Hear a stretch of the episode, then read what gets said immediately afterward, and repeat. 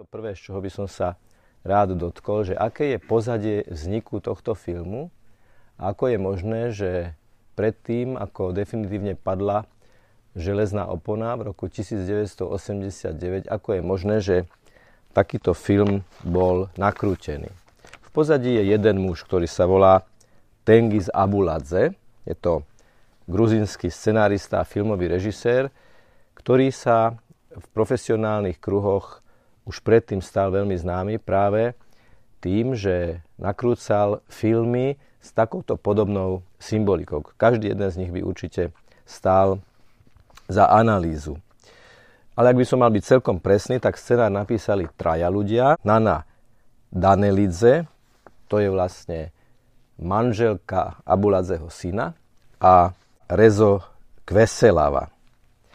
Scenár vzniká v rokoch 81 až 82 a pravdepodobne práve kvôli svojmu obsahu už v tej prvej fáze, teda od toho prechodu od scenára k filmu, boli problémy, takže vlastne 2 až 3 roky ubehli, kým samotný Abuladze mohol tento film nakrútiť.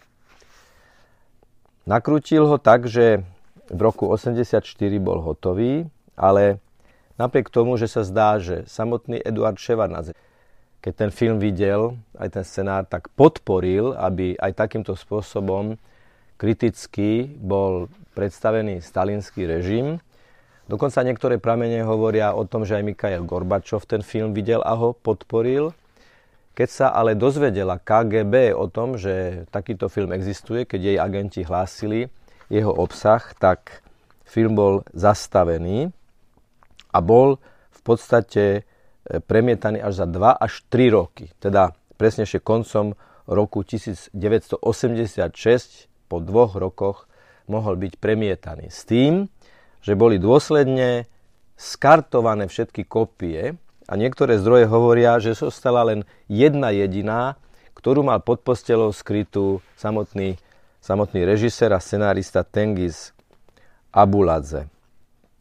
Potom ale došlo k politickému odmeku, nastúpil Gorbačov, Gorbačová éra perestrojky. My sa pamätáme na to, že sme boli ešte v tom čase u nás v Československu sovietskejší, ako boli samotní sovieti, že tam už nejaký ten odmek prebehol a u nás ešte sa to stále držalo.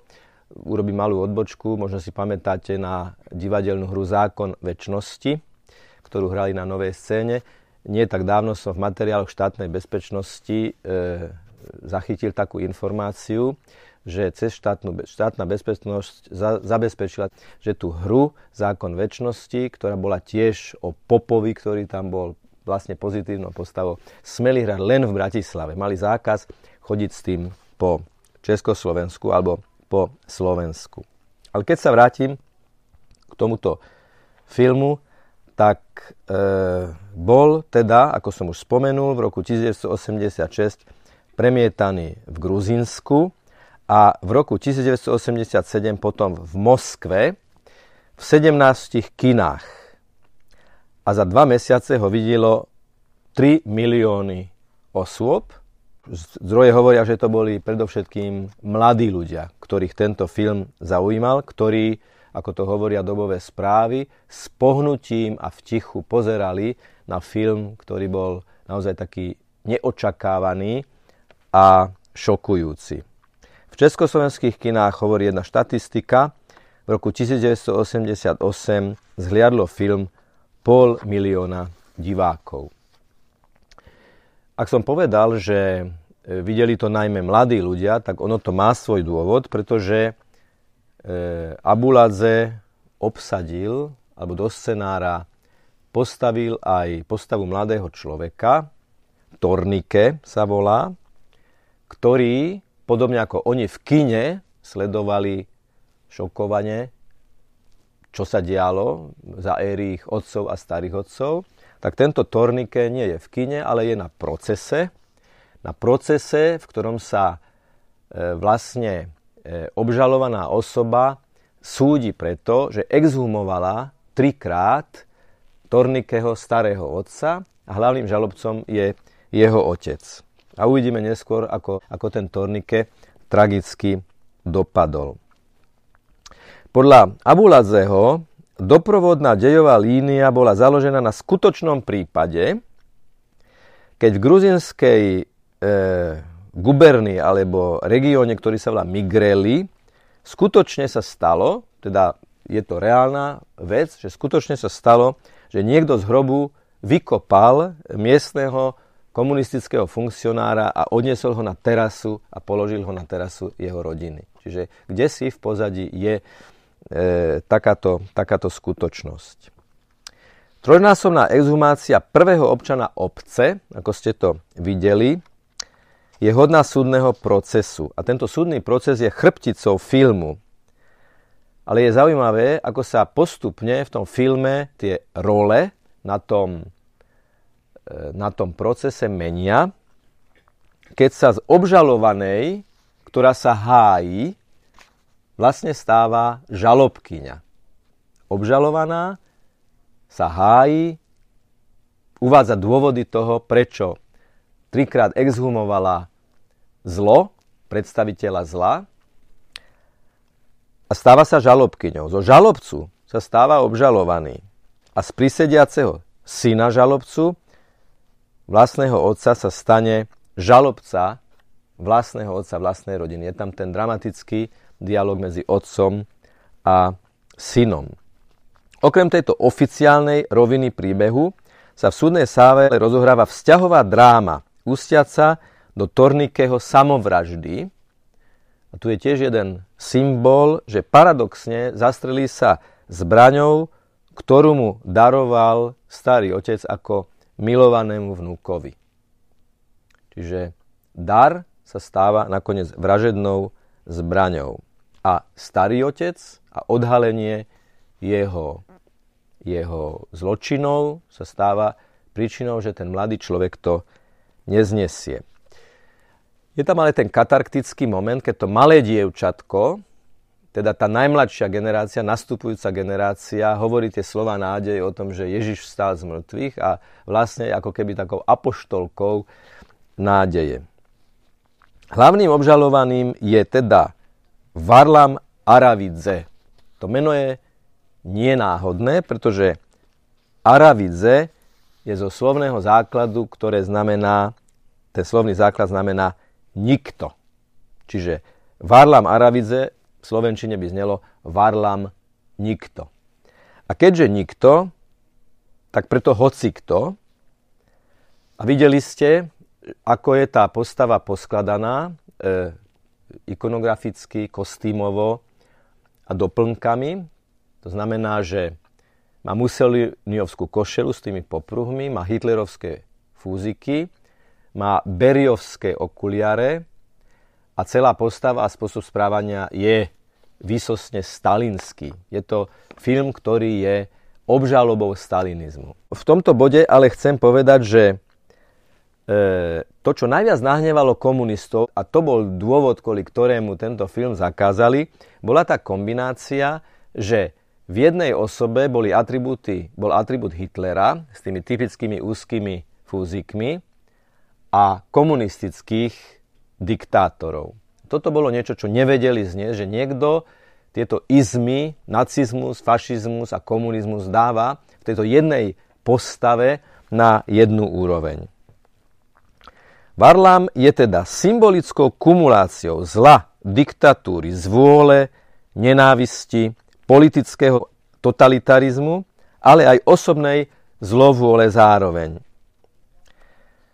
Všetky postavy v tomto filme prekonávajú svoju cestu v súťažnosti nosných pojmov stabilita a dynamika, stabilita v dynamike, dynamika v stabilite.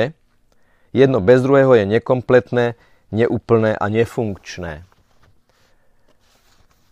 Preto by som sa rád oprel o niekoľko symbolov. Vy ste videli 2,5 hodinový film, v ktorom tých symbolov bolo možno okolo 50 väčších i menších. E, existuje jedna diplomová práca, ktorá sa špeciálne zaoberá týmto filmom e, na jednej českej univerzite, ktorá ako celá diplomová práca je len o tomto filme, tak e, keď bude z tohto nejaký výstup, tak aj tam uvediem presne, ako sa volá jej autor, som sa ním inšpiroval. A vybral som dva pojmy, ťažiskové a dva symboly ťažiskové. Jeden veľký symbol a jeden malý symbol. Tie dva pojmy sú pojmy, ktoré sú aj na začiatku, aj na konci a vlastne počas celého toho filmu. A to je cesta, to je tá dynamika. Cesta to je východisko, cieľ, smerovanie, zmena, premena. Je to nielen cesta v topografickom zmysle slova, ale je to aj zmena v ideovom zmysle slova alebo v osobnostnom zmysle slova. Už som povedal, že už, na, už v tom samotnom procese tie jednotlivé postavy prekonávajú svoju vlastnú vnútornú cestu, napríklad pohľadu na vlastných príbuzných. A chrám, to je zase stabilita. Cesta a chrám. Najslavnejšou vetou celého filmu je práve to, ako sa tá stará dáma opýta, či táto cesta vedie ku chrámu, dozvie sa nie, táto cesta sa volá Aravidzeho cesta a, nie, a chrám nestojí. Tak tá záverečná otázka je, že ale potom aký zmysel má cesta, ktorá nevedie do chrámu. Keď z toho trošku abstrahujeme a zo všeobecníme to, tak môžeme povedať, že na čo je taká cesta, ktorá nás nevedie k niečomu pevnému, a keď je niečo pevné, tak to je cieľ, to je zmysel, to je, to je nejaká náplň, nejaká plnosť. Takže cesta. Cesta je základným symbolom filmu a vo všetkých Abuladzeho filmoch do radu je cesta ako symbol prítomná. Mohli by sme povedať, že je to taký leitmotiv celej jeho tvorby, nielen tohto konkrétneho filmu. Pokanie je film o ceste, ktorá vedie dopredu, ktorá je cestou hľadania, ktorá je cestou nadobúdania skúseností a to smerom k vyššej predstave alebo vyššiemu ponímaniu skutočnosti, ako je práve tá aktuálna. V tomto je vývoj, v tomto je zrenie, v tomto je cesta, že blížim sa k nejakému cieľu a vzdialujem sa od nejakého východiska. Cesta života do posmrtného života, do vyššieho sveta. A to je cesta, ktorá vedie k chrámu, dobru, k duchovnú dobrote alebo keď nevedie k chrámu, je to zlo. Existuje taký výraz sabornosť. Chrám sa chápe ako niečo, čo je socializačné. Ešte sa k tomu dostaneme podrobnejšie.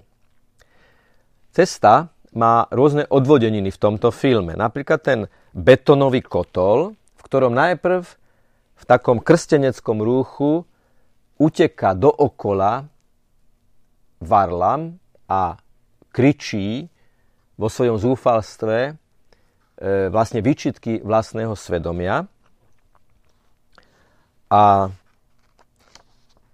Abiláze beha, plače, kvíli, uteká pred svetlom, točí sa dookola, nechce svetlo, prieči sa svetlu a potom tam vidíme aj ten pohľad vtáčej perspektívy, ako s tou rakvou nevedia vlastne, kam by, kam by mali ísť. Je tam stále aj tá exhumácia, aj ten pohyb s tou rakvou, aj ten samotný pohreb, alebo náznak toho pohrebu, nás v podstate vedie k tej myšlienke, že hrubé čiary za zlom sa nesmú robiť. Zlo sa musí exhumovať a musí sa s ním spoločnosť, jednotlivec alebo spoločenstvo vysporiadať. Ako náhle sa zakope zlo, tak je to ako zaplombovaný kaz v zube, ktorý potom vyrazí iným spôsobom a poškodí poškodiť človeka.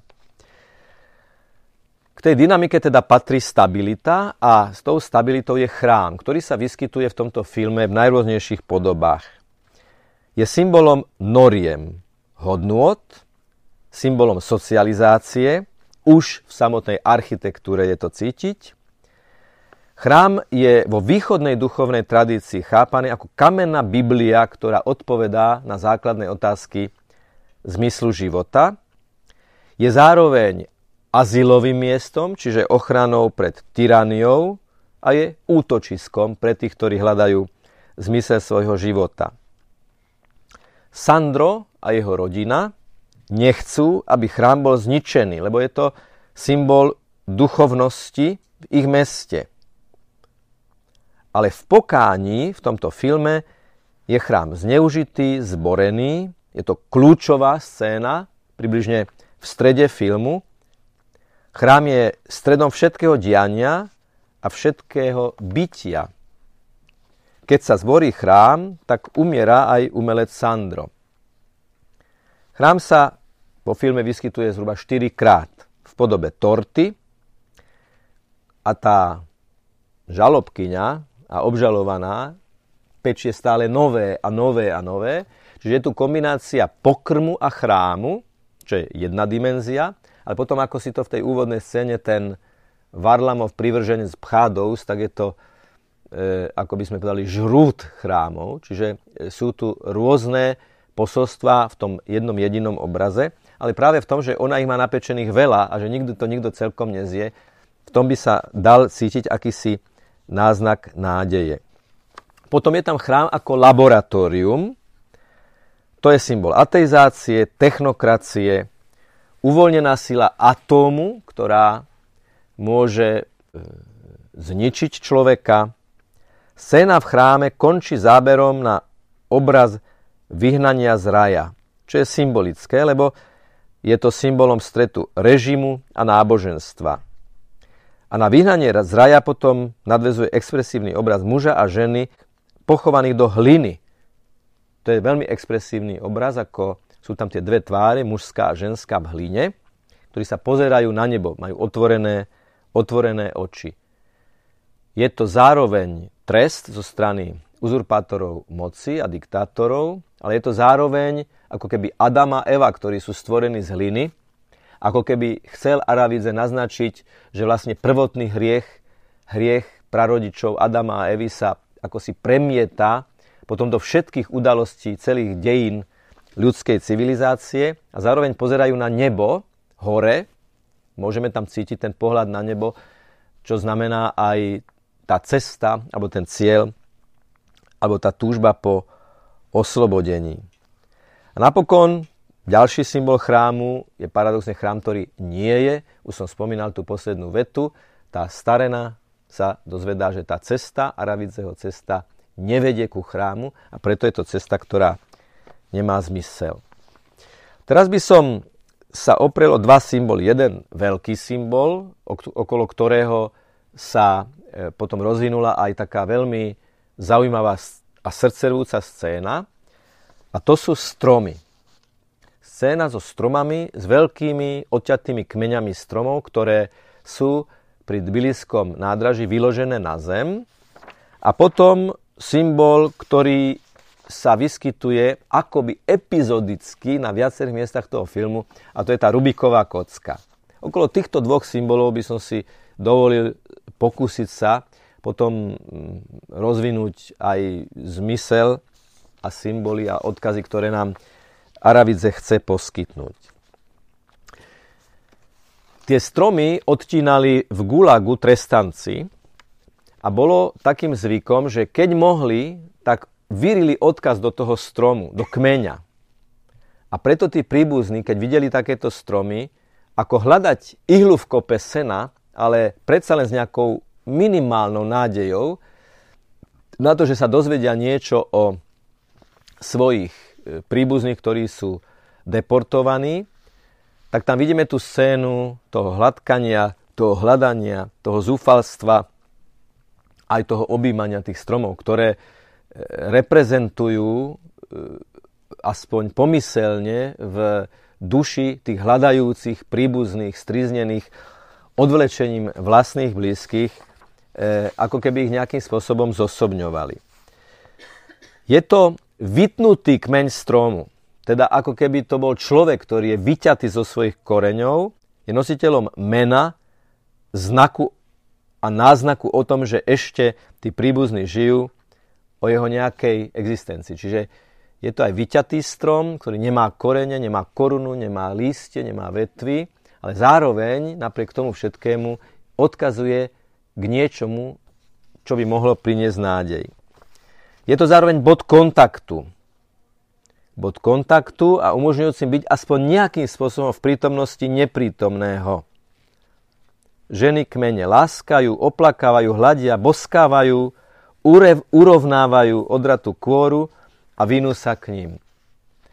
Tu Aravidze naozaj geniálnym spôsobom vyjadril zúfalstvo, hľadanie, lásku a treba povedať, že je to scéna, ktorá sa pokladá za jednu z najsilnejších a najemotívnejších scén a treba povedať, že nedá sa to celé verbalizovať, čo človek pri pozeraní takéhoto obrazu vidí.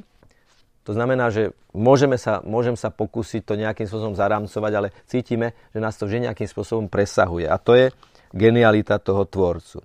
Zároveň je strom symbolom smrti. Vertikála zlomená do horizontály, niečo, čo stálo, je strhnuté, niečo, čo smerovalo, teraz blúdi, niečo, čo bolo vertikálne, je horizontálne, niečo, čo žilo, je mŕtve, je odťaté z vlastných koreňov. Strom potom je priamým symbolom stvorenia, smerovania k nebu, plodenia, zrenia, košatenia, väčšnosti aj smrteľnosti, zakorenenia, smerovania, spočinutia, ale aj pripomienkou zlyhania, pokušenia a hriechu, pretože rajská scéna Adama a Evy, o ktorých sme už spomínali, že sú zakopaní do hliny, v podstate sa odohráva okolo stromu poznania dobrého a zlého. E, Aravidze komponuje tú scénu do blata, do plúšte. Tie, tie osoby, ktoré sa dostávajú k tomu stromu, musia prekonávať ako keby prekážky, hoci je to tak naštilizované, že nám to pripadá ako taká nehostinná zóna, krajina, ale oni keď prechádzajú cez tú vodu, cez to blato, tak tiež je to o, o prachu, špine, o materializme, ale aj o tom, z čoho sme stvorení a čo nás ťahá k zemi mnohokrát. No aj tam dážď, to je voda, ktorá očisťuje, zmieruje, je to prúd milosti, je to možno symbol pokrstenia a samotného Krista. Obraz tragédie, samoty, smútku, aj veľkosti ľudskej lásky, ako skutočná, skutočná realita, ktorá hýbe človekom. No ako posledný symbol pred začatím diskusie by som si dovolil upriamiť našu pozornosť na Rubikovú kocku. Tu treba aktualizovať asi takým spôsobom, že, že v 80. rokoch, to si všetci pamätáme, ak tak pozerám viac menej, si pamätáme, že to bol veľký hit. A jeden, jeden autor uvádza, že tá Rubiková kocka má, pokiaľ ide o počet variant poskladania, 10 na 30 možností. Čiže ten sudca v parochni, ktorý takým netečným spôsobom vôbec nesleduje priebeh toho procesu, ale zahladený do seba svojej Rubikovej kocky, ju stále nejakým spôsobom skladá a sa s ňou hrá. Môže byť e, to alúzia na nástroje umúčenia. Viete, že existuje ikonografia e, golgotská, kde jeden z nástrojov umúčenia a týrania Ježiša Krista je kocka, ako symbol hazardu, symbol losovania o Ježišove šaty, ktoré keď boli z Ježiša strhnuté, tak bol vlastne ako keby e, bol to akt proti e, jeho dôstojnosti a vôbec všeobecne akt proti ľudskej dôstojnosti. Teda Rubiková kocka ako symbol nezáujmu, vopred rozhodnutého rozsudku, z vôle odtrhnutej od reality, od spravodlivosti.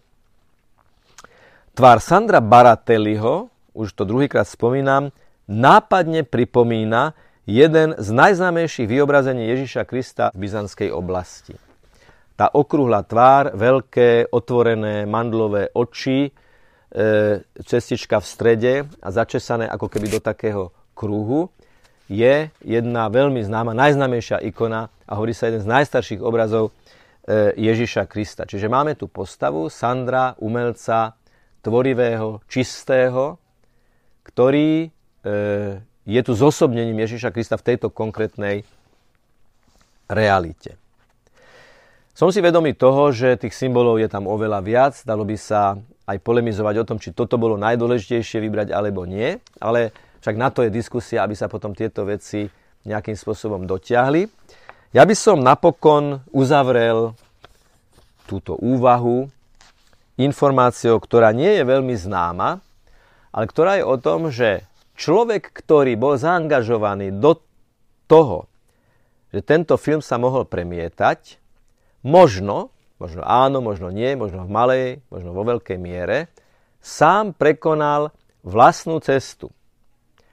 E, asi tušíte, že hovorím o Eduardovi Ševarnadzem, o ktorom v novembri roku 1992